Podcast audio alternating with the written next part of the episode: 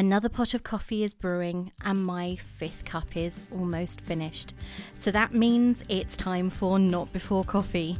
I'm your host, Ray, self confessed bookworm, film addict, hermit, long term depression sufferer, and definitely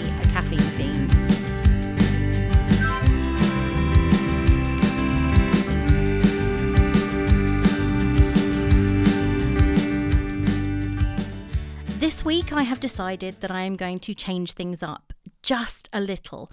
No, I'm not getting rid of film or books or even the mental health bit because these are who I am.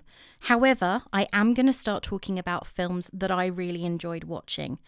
I'm not saying that I don't like the DCOMs, but I was never really their intended audience, and it is getting harder to look at them objectively when I was in my 30s and sometimes 40s when they came out, and I don't think that I was ever as carefree or naive as the characters that are in them.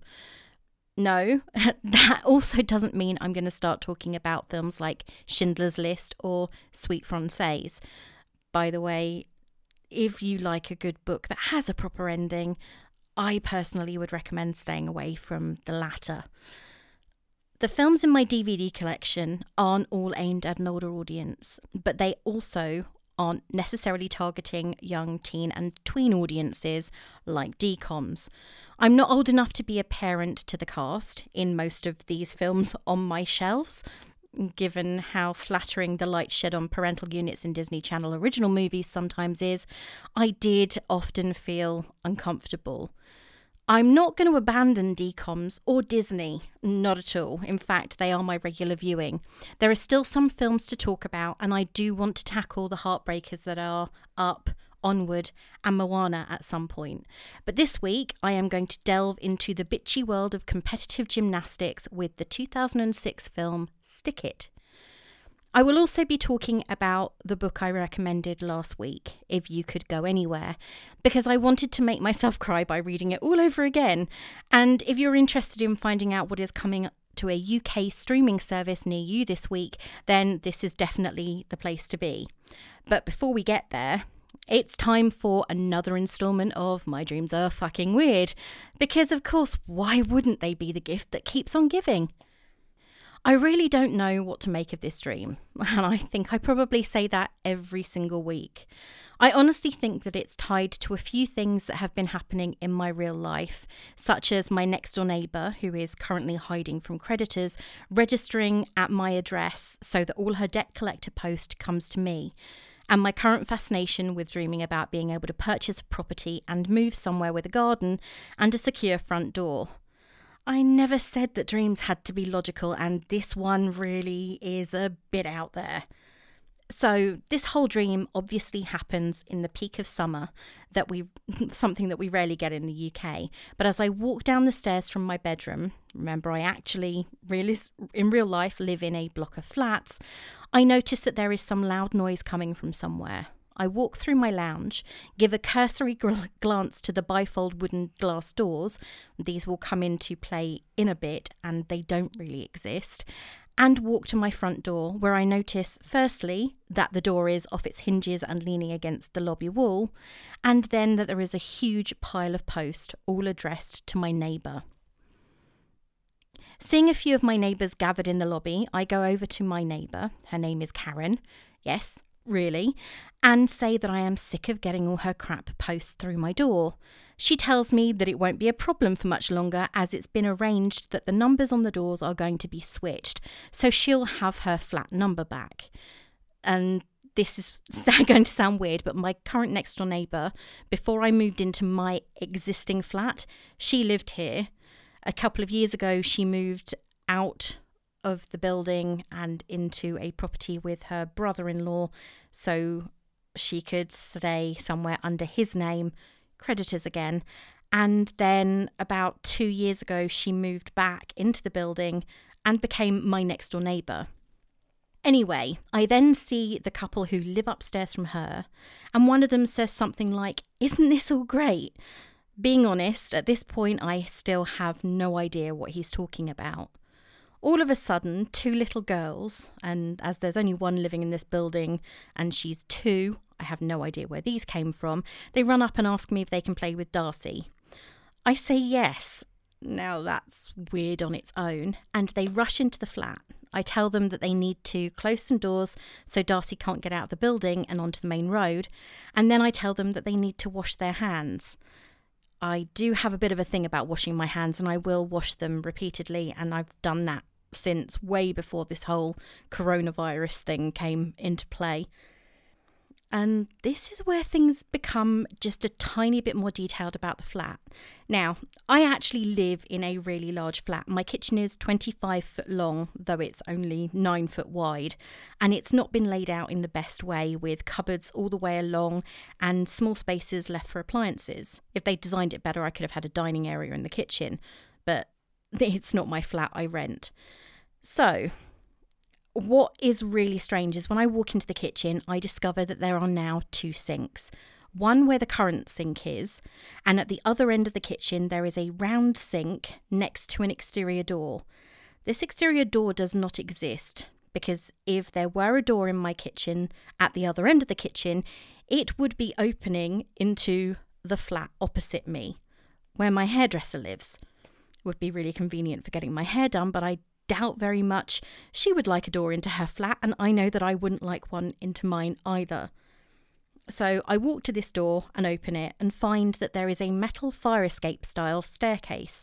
The banister is lined with flowers and it leads up to a meadow.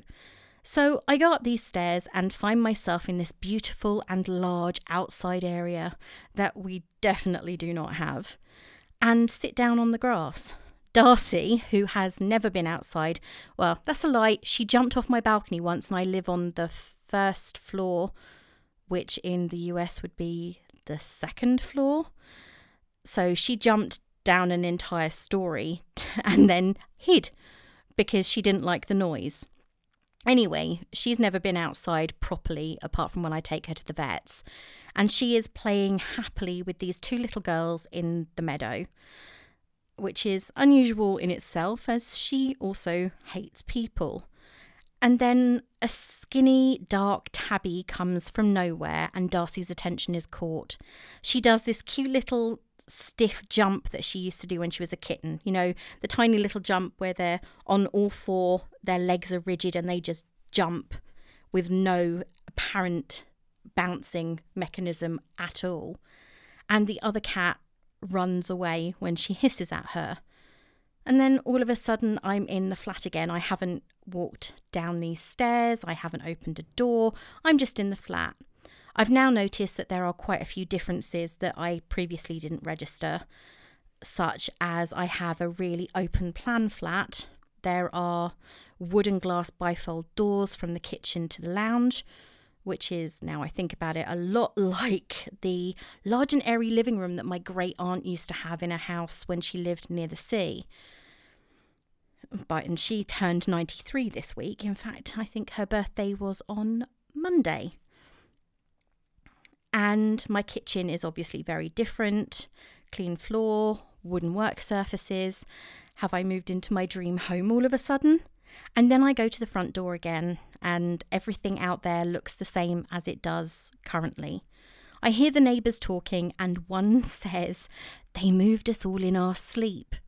Well, I have two questions there, and the first one is, Who is they? The second is, Where did they move us to? Then the postman arrives and he hands me a one metre by one metre square hard backed envelope. And on the front of it in really large, swoopy handwriting. Do you remember the really rounded handwriting that girls used to love back in the 80s and 90s? Is written my mum's name. Not Mrs. Blank, but her actual full name. Before I wake up, I take another walk through the flat, no- noticing all the differences from the wooden floor to the fresh coat of paint and the stairs to my bedroom, Again, how did I not realize that this was different when I came downstairs at the beginning of the dream? But all my stuff is in the flat. I mean, everything from my sofas to my desks and my bookcases, and nothing seems to have actually been moved out of place, even though everything is different. I, I honestly don't know what to make of it, but that was my dream. I have no idea how I recall it in so much detail.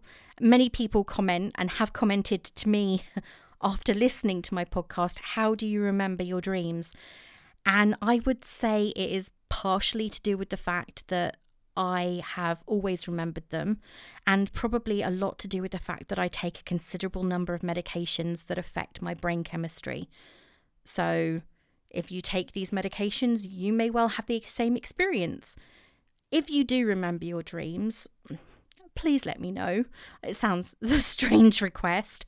I don't always have weird dreams, but if you do have one and you would like to share it, you're happy to share it, why not send it over to me at notbeforecoffeepodcast at gmail.com and I can completely anonymize it if you don't want your friends to know that you had it. But I would love to share other people's strange sleep experiences and that sounds really wrong. But you know what I mean. If you have a strange dream that you would like to share, please email it to me and I would be happy to share it on my on my podcast.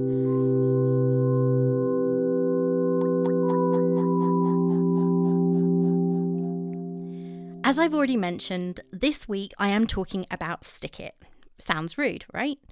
But given the content of this film, it means two things sticking a landing and just plain old fashioned stick it.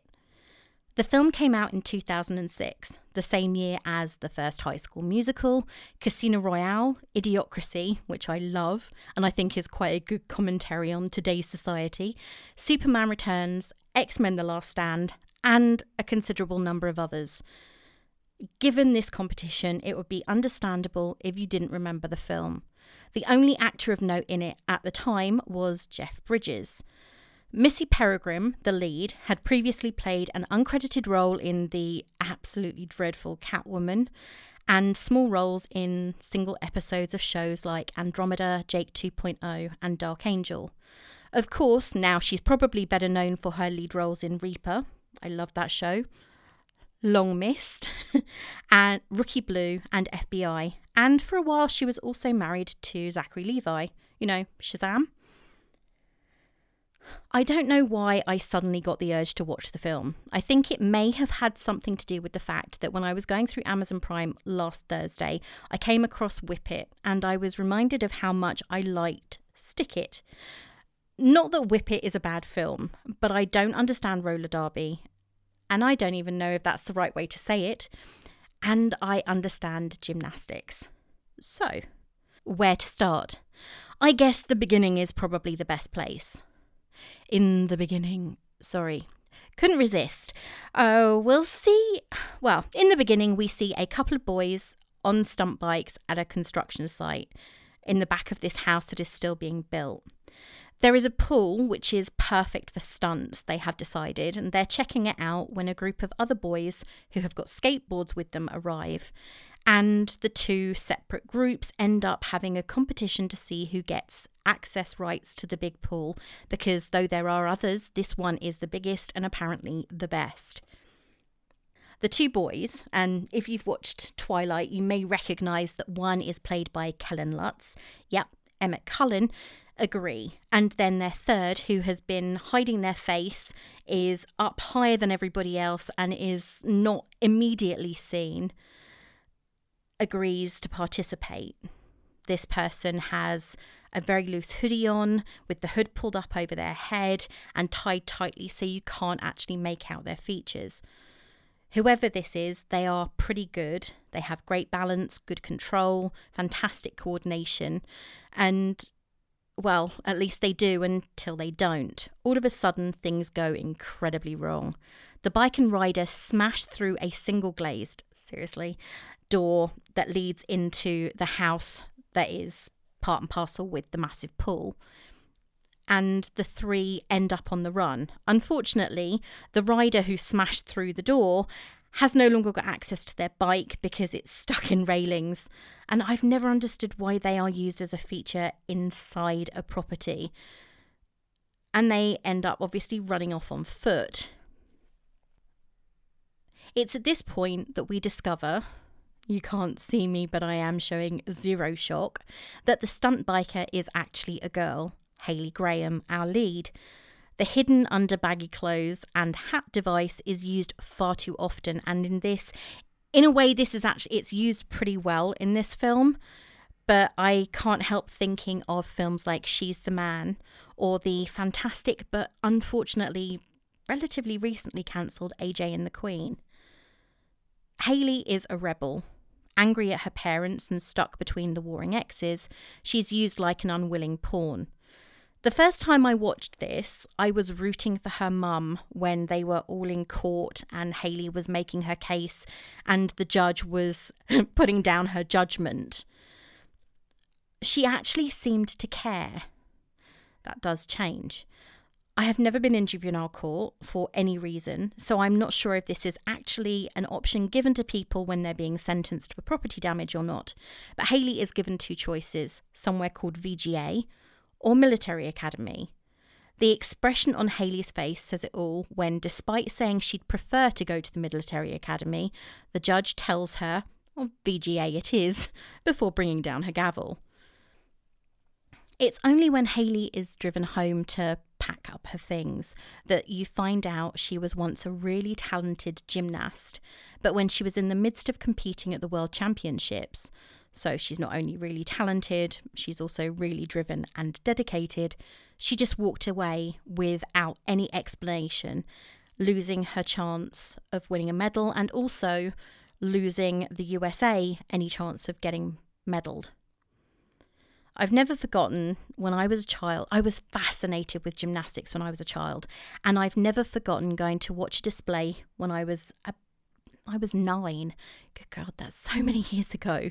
At a London stadium. And when I was a kid, London was just London, not specific venues. It was just a long train journey or a really long bus ride with the school. And I saw for the first time the round off back handspring entry vault performed by Natalia Yurchenko. I grew up in the era of Nadia and Oksana when they were still introducing new tricks that are standard today, and I loved it. I never had the courage to do more than a neck spring, and even that scared the life out of me. So, of course, a film with gymnastics at its core is always going to be prime viewing. As Haley is being driven out of town, her friends, who she didn't turn in for being at the construction site with her, come to see her off. And one, Poot, who is played by John Patrick Amedori, now in Dear White People, throws her his phone and tells her to keep in touch. It's only when she actually arrives at the VGA you find out what it is. It's the Vickerman Gymnastics Academy, Bert Vickerman is played by the always wonderful Jeff Bridges. He's an ex gymnast turned coach who is always promising the parents that their kids will go to the Olympics. Why wouldn't you tell paying customers, after all, that what exactly what they want to hear when you want their money from them? As soon as she arrives at the school, Vickerman tells Haley that she always had promise and she's going to train or she can go to the military academy. This bit I admit, confuses me. She wants to go to military academy. She doesn't want to be practicing gymnastics or doing stunts or anything else, even though it's something she seemed to thrive on when she was on a bike and it's the whole reason she's there in the first place. She is offered a way to get out of the punishment she doesn't want. So I really don't get why she doesn't take it, though I'm forever grateful because it gives me some amazing gymnastics to view. What we are then treated to is a lot of gymnastic montages, which I happen to love, if you couldn't tell. Some look like a kaleidoscope, and others are just straight out routines. Over all of it, we have Haley's narration about comparing elite gymnasts with Navy SEALs, which is an interesting comparison. Of course, Haley isn't going to escape unscathed. Because everyone perceives that she choked at Worlds and cost the country a medal spot, she's considered incredibly unpopular not only by the gymnasts at the school, but by random audience members at competitions, by parents, and even by sport reporters and judges. However, she's not alone in being disliked. Vickerman has a reputation for having a lot of injured gymnasts. The judges roll their eyes when they see him, and most parents wouldn't touch his school with a barge pole, something that one of the parents makes very clear when she gets angry at him for telling her the truth about her daughter's lack of Olympic potential. This is actually a huge turning point for Vickerman. It's impossible to ignore the fact that the movie is littered with a large number of popular 1990s and early 2000s phrases, motions, and movements, from the hand phone used whenever Haley talks to Joanne, another student at the school who is incredibly resentful that Haley is apparently returning to gymnastics, to the tone of voice that will be familiar to anyone who has ever watched Clueless. Joanne, played by Vanessa Lengies, who went from filming Waiting, which also starred Ryan Reynolds the year before, is a comedic highlight in this film. No joke, I don't think she's meant to be. Her lines are among some of the best when it comes to making me laugh. When Haley tells Vickerman that she'll compete for his school in the next competition if he gets on the trampoline and performs one of his old routines, Joanne tells him, If you get on this tramp, you will have a cardiovasectomy. I will have a cardiovasectomy. Think about your weenus. She says the last bit while pointing to her elbow. She also has one of the lines that the film is probably best known for. It's not called gymnastics when she is pulled up by Haley for being manipulative and mean to one of their fellow students. Though she is sly and definitely has an ego on her, Joanne is not quite the mean girl she is originally made out to be. On the surface, Stick It is about a group of girls who are competitive gymnasts. Most are there because it's their one true love. They have been training since they were small and their entire lives have been dedicated to it. It's kind of like if you are a dancer, you train from a really young age. My niece has been dancing since she was two. She is now 20 finally, well, not finally, she's been at dance school for a very long time, but she's now training to be on the West End, and that is her end goal. But she has been dancing for 18 years, which is a considerable period of time. It's clear that at one point, even Haley was obsessed, living, breathing, and eating gym. Not literally, though, because I don't think they actually mean eat mat as a meal. But as I said, stick it has two meanings, and the second one comes into play when the team gets into the state finals. The scoring system in gymnastics is horrid, and this isn't just a film tool, it really is horrid. It's strict, it's petty, and the rules give judges who aren't keen on a gymnast, for whatever reason, a chance to pick, pick, and pick some more. So the girls are going to stick it to the man. It may be sad, and it may be stupid. No, it's not stupid. This is a film I enjoy and that's important. But this is the point in the film where I get a bit of a chill. The bar, the asymmetric bars, the floor routines, the vault. I love watching all of it. I have to admit that I won't watch the Olympics, but that's not because I don't enjoy watching the gymnastics itself it's because I can't stand the commentators. And with especially the floor routines, you need to hear the music, and when they are talking over it, you can't hear anything, and they are distracting. I cannot stand the we think they're going to do this, and we think the judges might believe this. I don't need to hear it, I just want to watch them perform, which is why watching this sort of performance live, it's electric. It really is. During the competition, we discover the real reason that Haley turned her back on performing when we again see her mother. Her mother is played by Gia Carides, who was one of the cousins in My Big Fat Greek Wedding, the one who loved the really exuberant and bright dress and was constantly trying to make her cousin wear things that were so inappropriate, not because they were too suggestive, but because they were pretty hideous. It's not so much that her mother is concerned for her, it is more that her mother is concerned for her lover, who just happens to be Haley's ex coach, Chris DeFrank. Now, Chris DeFrank is paid, played by John Kapelos, and I think I've probably pronounced his name incorrectly, and I apologise. He's been in so many things, including Breakfast Club, The Umbrella Academy, and one of my favourite ways to relax on a Sunday afternoon, The Sweet Life on Deck. Essentially, Haley's world fell apart at Worlds because she discovered her ex coach who comes across as a perfect sleazeball, was having an affair with her mother, and there was the destruction of her parents' marriage. That Haley discovered this before she was about to do something incredibly stressful physically and mentally makes the fact that she walked away incredibly unsurprising, and I don't personally blame her for doing it. The film has a happy ending because, as much as I like watching stuff that makes me cry, I want my endings to be ones that could lead to a sequel, but still end the story. Anyone who hears this, please don't play with this film. I like things that just end leaving me wanting more, but not getting it. And to be fair, that's often how I like my books. There is something about this film that just makes me feel happy, whether it's the fact that though there are serious elements to the story, it's also a lot of fun, or perhaps it's the fact it's about gymnastics. It could just be that. I don't know, but I can happily watch it quite a few times and still see bits I have missed, such as the cameo from Nadia, the first gymnast to ever score a perfect 10 at the Olympics, and her husband, Bart Conner, an ex American gymnast who also starred in a stunt BMX film called Rad. Now, I had never heard of this film, and I was doing research for Stick It when I discovered that Nadia Comaneci was married to Bart Conner, who starred in this film Rad, that was discussed in a YouTube show by Jamie French.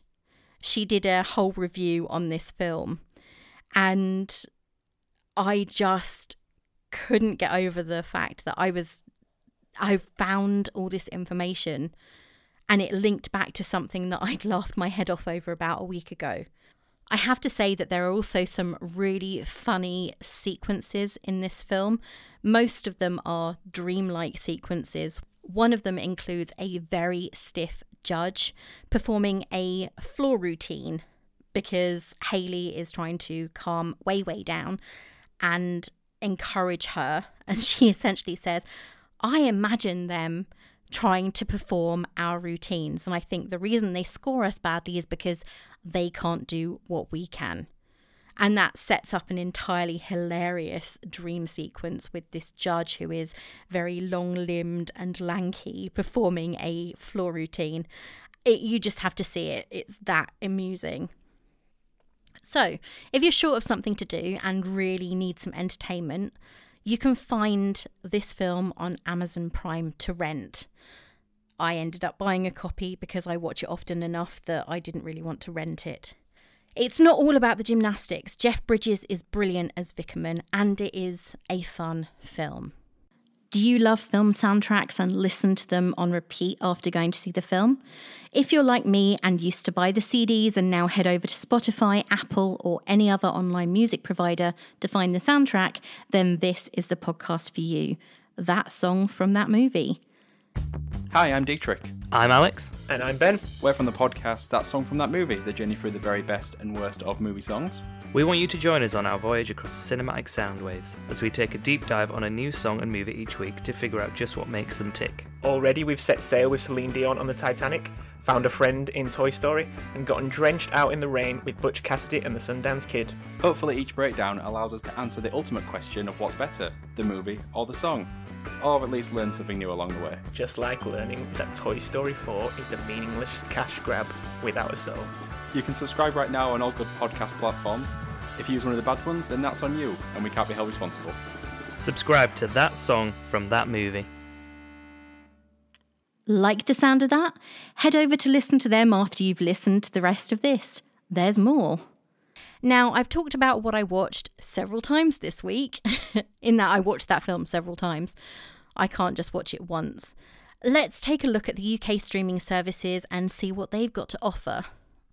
Unfortunately, being the second week of the month, there's not much coming out anywhere, but I'm sure you can find something to entertain you. I hope you can, because I'm going to be in the same boat this week. I'm sort of happy to say that though Christmas is still playing a very big part in the new Netflix releases this week, there is something for everyone. On the 10th, which is today as I'm recording, a limited series called Dash and Lily arrived. John Legend's Jingle Jangle arrives on the platform on the 13th.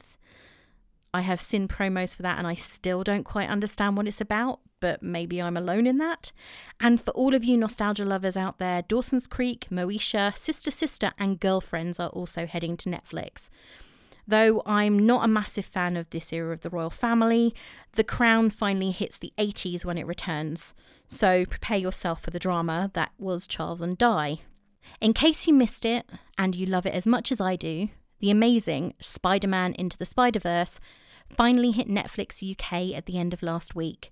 So if you haven't seen it yet, or you haven't rewatched it, why not make that an evening's viewing? Okay, now we're on to Amazon. This one was actually harder. Amazon tends to be a little bit hit and miss when it comes to their new releases. They are still focusing quite heavily on cheesy but fun, sort of, Christmas dramas that were once aired on Hallmark. That said, they also added Scrooged, a bit of 1980s Bill Murray fun, 21 and 22 Jump Street, so if you're a fan of Channing Tatum, you can head over there, Miss Congeniality, how to Train Your Dragon, yes, Toothless, and a Tom Hanks film that still makes me laugh, The Money Pit. Disney Plus is another one where it seems to be more hit and miss, and in recent weeks, it has been incredibly slow when it comes to new content. However, it is adding an episode a week of The Mandalorian. I know that there are a lot of fans out there for this. I really do. I see all the podcasts, I see all the posts. I get the comments from my nephew, who is a huge fan. But I haven't seen a Star Wars film since the 1980s, so it definitely wasn't made with me in mind. I am probably in the minority though. And from this week, the platform will also be adding episodes of the final ever season of Agents of S.H.I.E.L.D. So if you haven't had a chance to see that yet, you know exactly where to head. All around, it's a pretty disappointing list but things are going to pick up again, of that I have no doubt. The closer we get to Christmas, the more content there will be.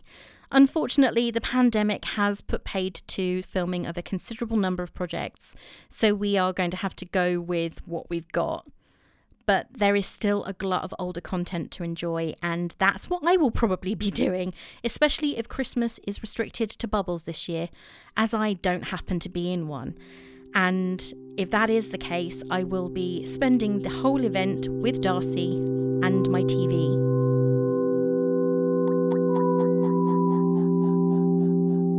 Last week, I talked about Johnny Be Good, and I mentioned how this book, this one I'm going to talk about today, was my ultimate favourite by Paige Toon. So I figured, you love it so much, talk about it. So I am. Just like every other book I've read by Paige Toon, this gave me the feelings. Unlike Johnny Be Good, they weren't feelings of frustration, that he was a jerk, or that Meg was so indecisive and should probably have walked away. No, these were feelings that I could both identify with and remember so clearly.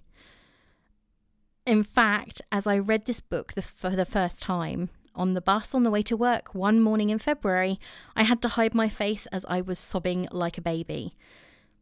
If You Could Go Anywhere is Paige Toon's book of 2019, so it's only a year old. Like many authors of so called chick lit, a genre I will happily admit I love, she releases just one book a year, and this was the one. The book sat on my Kindle for a while before I read it, but I wanted to savour it, and that's what I ended up doing. I've now read it about five times, I think, and each time I still choke up just a little bit when I read certain scenes. The novel is about Angie, who, at the age of 27, has never left the small town of Coober Pedy. Coober Pedy? Coober Pedy? Where she lived with her grandparents after her mother died. The one claim to fame her hometown has is that it was the site for some scenes in the movie Pitch Black with Vin Diesel. Angie has always wanted to travel, but due to the loyalty she ha- always felt to her family and the small community she grew up in, somewhere along the way her plans were derailed. So instead of travelling around the world and experiencing life for herself, she collects postcards sent to her by the people who pass through town.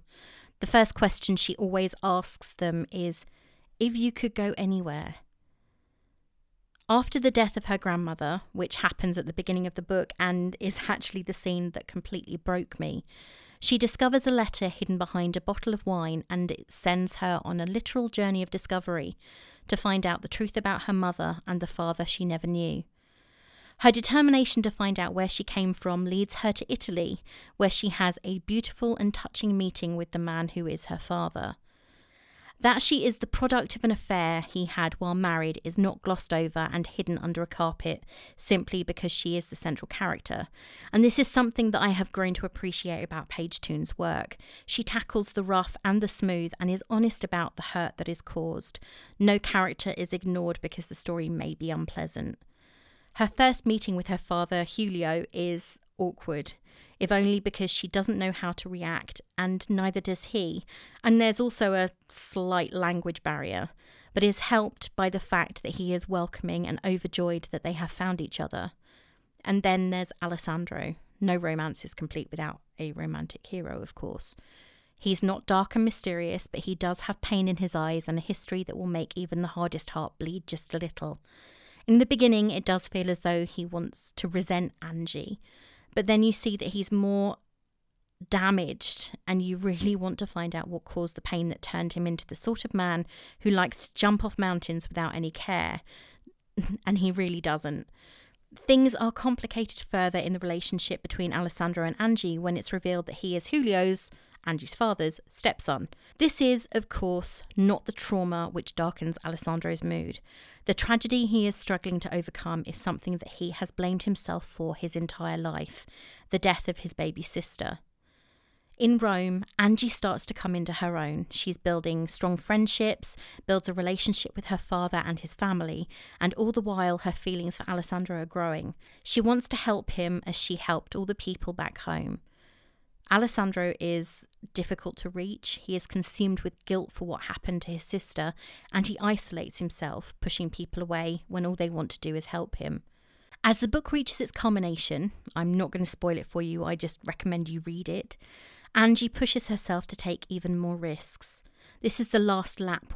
We are heading to the end of the book. But it's also the beginning for Angie, who has finally moved on and is helping her father and Alessandro to do the same. They're all learning together. This novel is full of grief. It's so real and so painful that as I read through it, I could feel my throat closing up.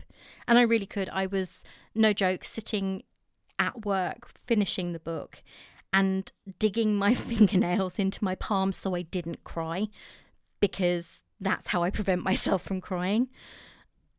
It is something that reminded me of the pain I felt when I saw my grandmother take her last breath and the sickness that gnawed at my stomach when I went to my dad's funeral when I was 11.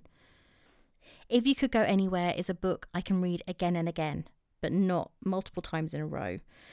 It's a story about self discovery and healing.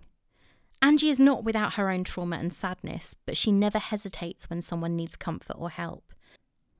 Alessandro has a lot of demons and handles them in a way that many including me, would consider dangerous and possibly incredibly close to self harm. He's a daredevil who has no concept of self preservation, except where his feelings are concerned. He does his best to distance himself from his family, and his friendships are strong, but they're not close enough that he puts his own emotions at risk.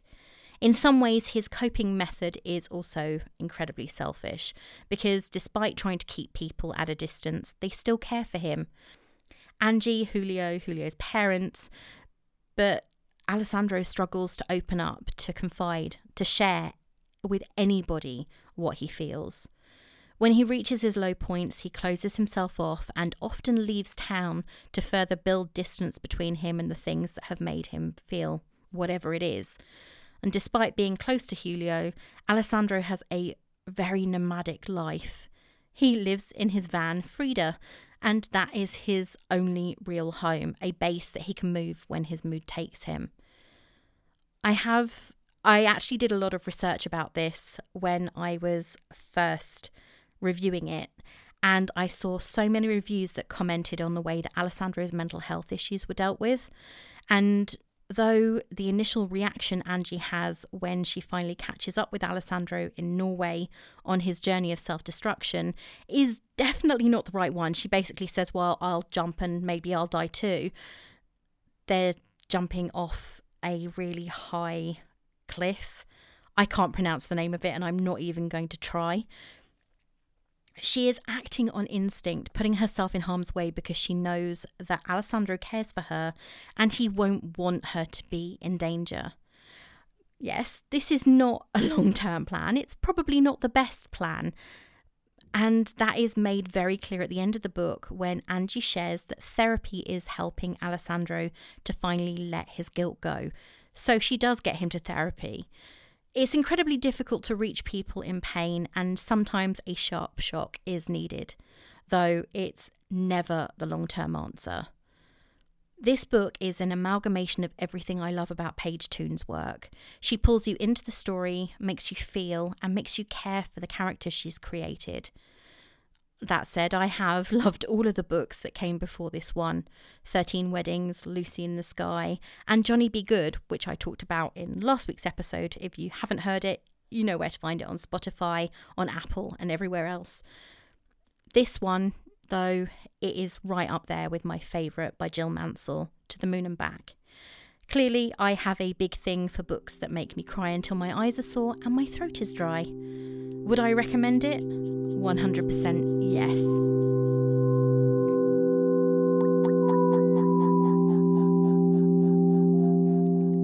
Okay, so now I've talked about other people's mental health, I am going to talk about mine. This week, things are going to get a little bit more real and a tad deeper as I talk about the mental health issues that unfortunately meant I didn't get my episode out on the day I promised it, which is why it's now being released this Thursday. So if you were expecting it on Tuesday, I apologise and I hope you understand. I'm sure you do because you're all great. For a few reasons, it's been a few hard days, especially since last Friday. Uh, my anxiety levels rose to an eight, possibly a nine. I didn't sleep very well. I've had nosebleeds and I've just generally felt really not with it. So, why did this happen? The good thing is, I actually know some of the reasons why this has happened. I wish I understood everything, but if I understood everything, I wouldn't have any issues anyway. We're a few days into the second lockdown here in the UK, and many businesses have had to close their doors, some possibly for the very last time. The high street is taking a massive hit with businesses, restaurants, pubs, and smaller shops and clothing stores having suffered immensely already. The business I work for is considering using the generous government furlough scheme to ease things. And this is a bombshell they just happened to drop on Friday afternoon, just before we close doors for the weekend. They have decided that it will not be based on a business needs situation this time, it will be based on mental health.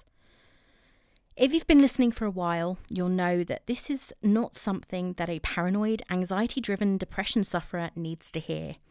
I've been made redundant four times, and though I know realistically whatever is decided, it's not necessarily going to lead to redundancy, that fear is there. I'm a content creator, a writer, an editor. My role isn't 100% necessary in the company I work for, but every single day I strive to make myself needed. I learn new skills, I fill in for people when they're sick or on holiday.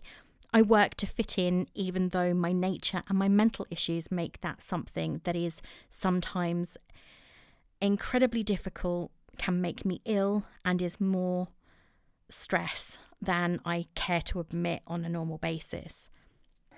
So, though I know that there is absolutely nothing I can do to change what happens, and it hasn't even happened yet, it might not even happen, I can't keep the negative thoughts from my head, and they have contributed to make the last few days a frustrating and tumultuous eternity. The thought that someone is currently looking at my work ethic and judging my suitability to work on the basis of my mental health feels both unfair and extremely unethical. Deep down, I know that they have my best interests at heart, and it may be that this is just a result of my paranoia. That I'm seeing things in what has been said that aren't actually there. However, the whole weekend I've had stress nosebleeds, headaches, and I've been so irritable that even though I knew what this episode was going to be about last week, I'm still putting it together at the last minute. If you are struggling with your mental health, speak to a friend a counsellor, call a helpline, or contact a health professional. There are people out there to listen, and sometimes we all have to admit that we can't do it alone. Thank you for listening. I hope you've enjoyed the episode. I release a new episode every week, normally on a Tuesday. And if you like what you hear, why not share it with your friends? Post a review on one of the many podcatchers out there like iTunes or Podchaser. You can follow me on Twitter at need underscore three underscore mugs or on Facebook at Not Before Coffee Podcast. I update on both quite a lot. Well, I need another cup of coffee as I definitely haven't had enough because my eyes are starting to close and I'm feeling tired and it's not even seven o'clock. So I'm going to go and put the kettle on. Until next time, this is me saying farewell.